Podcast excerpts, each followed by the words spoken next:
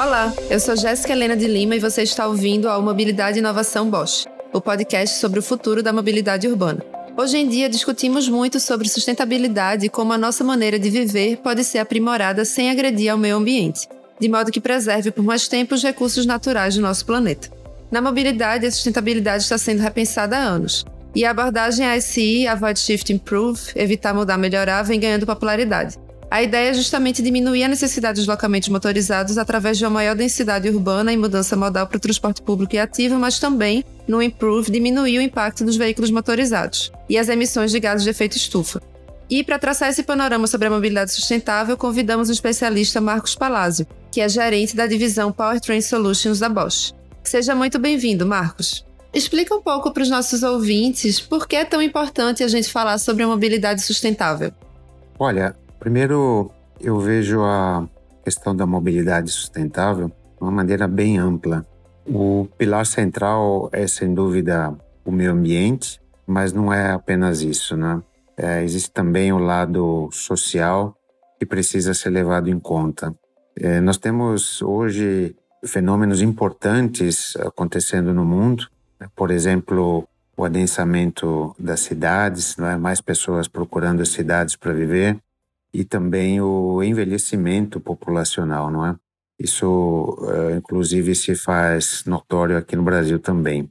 Então, a mobilidade sustentável precisa ser inclusiva, não pode ser apenas eficaz, ela precisa ser eficiente e não consumir tempo em demasia das pessoas, não é? Então, ao pensarmos a mobilidade do futuro, mobilidade sustentável, precisamos, sem dúvida, levar esses aspectos sociais em consideração. Convivência entre veículos motorizados e não motorizados, pessoas com necessidades especiais precisam também ter o seu espaço na mobilidade. Tudo isso é o que faz não é, uma mobilidade voltada à vida. A sustentabilidade não é só o aspecto ambiental. Né? A sociedade precisa estar no centro dessa questão. Falando um pouco agora da parte ambiental, sem dúvida nenhuma, o aquecimento global já entrou para a agenda dos principais países do mundo, né? Prova disso são os acordos climáticos, né? Por exemplo, o Acordo de Paris, que são, na verdade, um esforço conjunto das nações para tentar conter o fenômeno do aquecimento global. O aquecimento global tem um impacto muito nocivo na vida das pessoas, seja na agricultura, as populações que vivem em condição mais vulnerável são as que mais é, sofrerão o impacto da mudança climática e nós precisamos fazer alguma coisa. Né? O efeito desse fenômeno será mais grave para as próximas gerações, então é parte de nossa responsabilidade agir agora, dar uma contribuição para que esse efeito seja contido. Então, nesse contexto, a mobilidade sustentável vai ajudar também a conter o efeito do aquecimento global. Exatamente, né? E a gente tem aí o transporte correspondendo a quase 20% dessas emissões. Então, Marcos, eu queria te perguntar, já que a gente entrou nesse contexto, né? Em sua opinião, quais são as tecnologias que estão transformando a mobilidade? Tanto no Brasil quanto no mundo, e você pode também trazer justamente pensando as dimensões todas da sustentabilidade, não só ambiental, se você quiser. Bom, Jéssica, agora você falou uma palavra-chave né, para a mobilidade sustentável, que é tecnologia. Como tendência né, no plano global, posso citar algumas coisas. Uh, por exemplo, powertrain de baixa pegada de carbono. Nós teremos aí pela frente uma expansão dos veículos elétricos, dos veículos híbridos e dos combustíveis renováveis, né? sejam eles sintéticos ou biocombustíveis. Né? Essa é uma tendência muito forte e está muito ligada à questão de redução de CO2. Depois, nós uh, temos aí pela frente os veículos conectados, né? conectados entre si, com as vias e com as coisas, né? a chamada IoT. Por meio da conectividade, você terá também um efeito benéfico na redução de CO2, não é?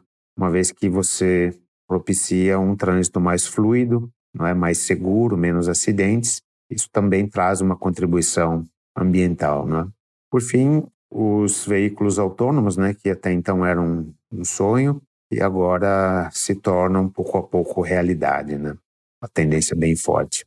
Saindo um pouco da questão da tecnologia embarcada, Jéssica, nós temos também a tecnologia é, presente nas cidades, né, chamadas smart cities ou cidades inteligentes. É, a internet das coisas e a inteligência artificial viabilizarão uma série de serviços e funcionalidades que trarão também um efeito positivo para a sustentabilidade da mobilidade. Né? Alguns exemplos, né? os semáforos inteligentes, a gestão de vagas de estacionamento também de forma inteligente, é, os chamados robotáxis, né? que serão veículos autônomos controlados também à distância. Então, é, tudo isso faz parte né, dessa mobilidade do futuro. Vindo agora um pouco para o nosso plano local, né, nós temos também algumas coisas interessantes acontecendo. Primeira que eu gostaria de citar é questão da, do aumento da eficiência energética. Né? Nós temos aqui o programa Rota 2030, programa do governo federal, e a cada cinco anos estabelece uma meta para redução do consumo energético dos veículos. Né? Então, é, para as próximas uh, fases, seguramente teremos uh, novas famílias de motores, né? novos powertrains, inclusive com a adoção aí de, da tecnologia híbrida, né? no nosso caso, o híbrido flex, que por acaso foi desenvolvido aqui no Brasil. Então, essa é uma tendência também. Para além da eficiência energética, nós teremos também um incremento no número de equipamentos de segurança, é? equipamentos como controle eletrônico de estabilidade, detector de ponto cego, câmera de ré, eh, são itens aí que estão dentro do roadmap de segurança e, e é uma tendência bem clara, né? Outra coisa que também terá impacto aí na mobilidade é a questão da tecnologia 5G. No futuro próximo, ela terá lugar garantido, né, a bordo dos veículos então, todo o espectro de, do mundo digital, né, seja no campo da informação, serviços, entretenimento, estará presente a bordo dos veículos de maneira muito veloz. Né? São esses os uh, mega trends aí que eu vejo apontando aí no horizonte. Marcos, hoje a gente tem no mundo, né, o combustível fóssil, ele corresponde a 84,3% do total de energia que é consumido. E boa parte dessa energia que é consumida, ela está atrelada à mobilidade. E quando a gente olha a questão da eletricidade, a gente vê também que 63% da eletricidade que é produzida no mundo, ela é produzida através da queima de combustível fóssil.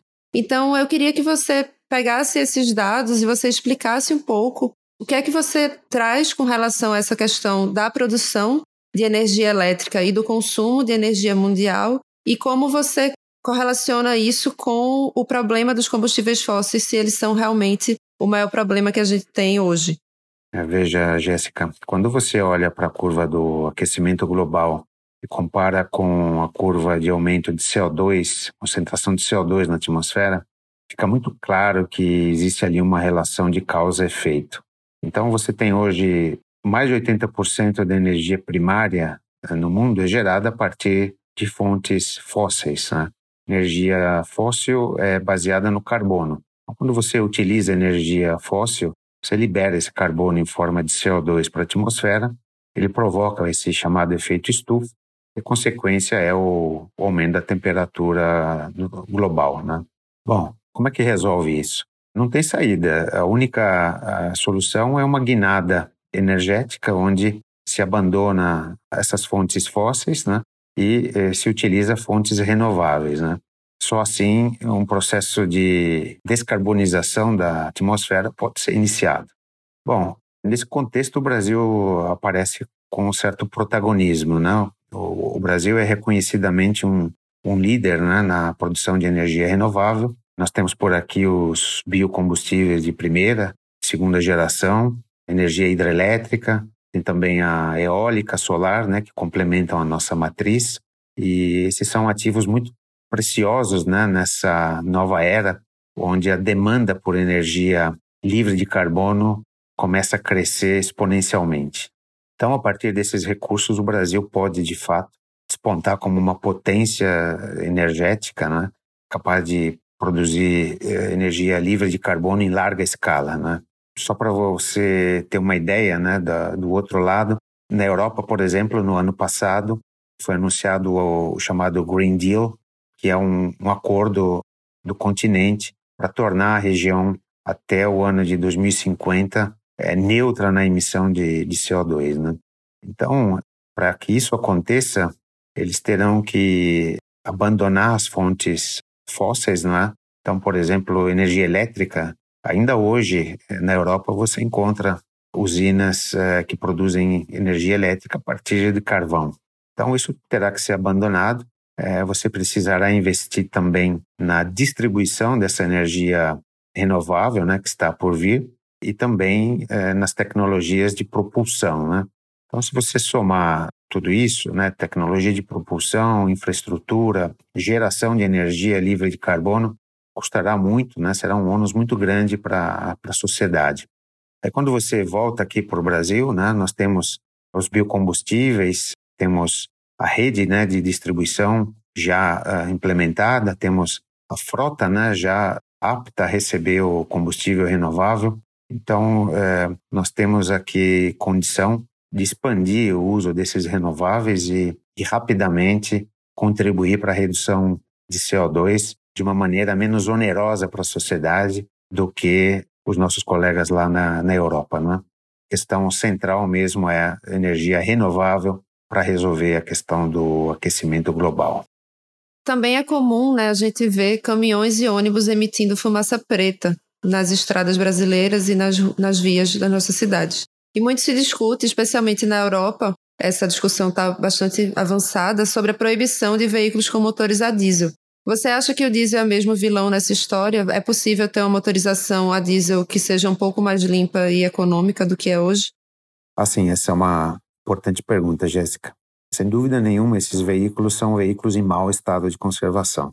A fumaça é, na verdade, apenas a parte visível um problema que pode ser ainda maior. Itens de segurança sem a manutenção adequada geram risco né, para o trânsito e para as pessoas. Então, realmente, é algo que precisa ser endereçado. Né? Nós temos o programa de emissões veiculares, né, o chamado Proconv, que é um programa de sucesso, né? Inclusive, a partir de 22, 23 teremos novas etapas. E esse programa nos coloca em pé é, de igualdade à Europa, por exemplo. Né? São limites muito baixos para emissão de poluentes, então os veículos novos uh, se enquadrarão nesses novos limites. Agora, existe a questão dos veículos já em campo. Né? Isso também é algo que clama aí por uma solução. Né? Uma, uma solução que poderia ser discutida seria questão da inspeção veicular, que existe em vários países, né, e por aqui ainda não foi estabelecida, e também a renovação da frota, né, como política de manter a, a frota, vamos dizer, sempre atualizada e também com geração aí de empregos para a economia, né? São uh, itens que precisam de fato de uma discussão e que precisa entrar na agenda nacional. Com certeza, essa manutenção é bastante importante e também é algo que vem sendo mundialmente discutido na né? questão da renovação das frotas.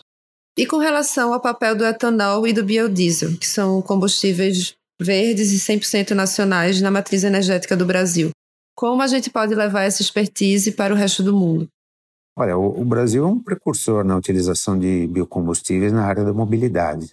Hoje você vê mercados importantes também adicionando, por exemplo, o etanol à gasolina, e isso cria um mercado crescente né, para os biocombustíveis. Né?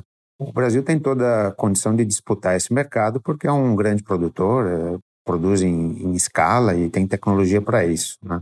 Aqui no, no nosso país é, existe também o programa Renova Bio, né, criado pelo governo federal, cujo propósito é substituir de forma programada o combustível de origem fóssil pelo biocombustível. Né? Então é algo que também deve alavancar os biocombustíveis aqui no nosso mercado, né? muito importante. Agora, do lado do, do meio ambiente, né, somente para ilustrar o, o, que, que o combustível renovável pode proporcionar, né, gostaria de citar aqui um, um trabalho feito no âmbito da EA, onde foi medida, né, foi calculada a emissão de CO2 de um veículo usando etanol como combustível. Né? Então, é, computando é, a emissão de CO2 desde a da produção da energia até o consumo efetivo, né? ou seja, no, chamado conceito do pulso à roda, foi calculado algo da ordem de 45 gramas de CO2 por quilômetro. Você imaginar que hoje né, a Europa é o mercado com o limite mais agressivo para emissão de CO2 no planeta, né? São 95 gramas de CO2 que, mediamente, os veículos lá precisam atender. Então, se você tem aqui a possibilidade de, ao utilizar o biocombustível, gerar apenas 45 gramas, estamos falando de menos de 50% do limite mais agressivo do planeta, né? Então, é, isso dá para ilustrar a posição de, de vanguarda que nós temos nessa questão de uso de combustíveis renováveis no, no âmbito da mobilidade. Né? Além do, do etanol que eu citei, existe também o, o biodiesel, né? por exemplo, a partir de 2023, o percentual de biodiesel sobe para 15%, e isso nos leva a uma, uma redução na emissão de CO2 de cerca de 21,5 megatoneladas por ano. Né? Esse é um cálculo feito pela EPE, é só para ilustrar também a contribuição do lado dos veículos pesados, né, quando utilizam o biodiesel. Né? É, fora o biodiesel, existe ainda o chamado diesel verde, né, o HVO, que é um combustível produzido a partir do, do óleo de soja e de palma.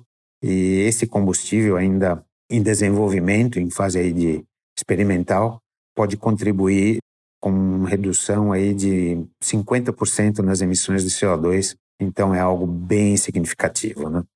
Para não restringir apenas a veículos leves e pesados, né? Eu gostaria de mencionar também que até mesmo na aviação o biocombustível pode tomar algum espaço, né? O bioquerosene está em fase de desenvolvimento, em fase experimental, e pode, no futuro próximo, também ajudar nessa equação de redução de CO2 por meio do biocombustível da biomassa. Perfeito, Marcos. O Brasil é o país que tem a maior frota de veículos flex fuel no mundo. A gente já falou um pouco sobre etanol e biodiesel. Você acha que existe espaço para outras soluções verdes em nosso país? Olha, o Brasil foi presenteado pela natureza com recursos preciosíssimos na, na produção de energia renovável. Nós temos a biomassa, temos sol, temos vento, temos água, não é? Então, a partir desses insumos, podemos é, gerar a energia do futuro, né? Pode ser o hidrogênio, pode ser a eletricidade livre de carbono, pode ser o biocombustível. Tudo isso é possível no nosso país. Temos uh, tudo o que precisamos para garantir o nosso futuro e, e quem sabe, fazer um, um grande negócio a partir desses recursos, né? Perfeito. Para finalizarmos, Marcos, qual o papel de cada um de nós, dos gestores públicos e da indústria automotiva na construção de uma mobilidade mais limpa e eficiente? Olha, essa questão do aquecimento global é muito séria. Né? São as próximas gerações que sentirão mais os efeitos desse fenômeno. Então, nosso papel é discutir e encaminhar soluções para essa questão. Não há como delegar para ninguém. Somos nós que devemos contribuir para equacionar o problema. A contribuição vem de debates eh, sobre as opções tecnológicas que temos, sobre as fontes de energia, o apoio ao desenvolvimento dessas soluções, a cooperação com o poder público na definição de políticas ambientais. Isso tudo já vem acontecendo, né? Eu posso citar aqui alguns fóruns onde essas discussões são feitas, né? Temos a SAE Brasil, que reúne e congrega especialistas, eh, representantes da indústria, poder público, é um fórum bem aberto. E temos a AEA também, que é muito ativa nesse tema. Né? Gostaria de frisar mesmo que é importante que todos se interessem pelo tema e procurem debater e propor soluções, porque é um tema central para a sociedade mundial hoje. Perfeito, Marcos. Também acho, concordo com você, que a gente precisa se comprometer para garantir né, o futuro das próximas gerações. Então, Marcos, eu queria te agradecer muito pela participação. Eu sou Jéssica Helena de Lima e esse foi o Mobilidade e Inovação Bosch, um podcast sobre o futuro da mobilidade urbana. Nossos programas são mensais, sempre na primeira sexta-feira do mês. Esse podcast é uma iniciativa da Bosch. Acesse bosch.com.br, lembrando que Bosch se escreve com SCH. Podcast Mobilidade e Inovação Bosch é produzido pela agência Digitale. Acesse digitale.com.br/podcast.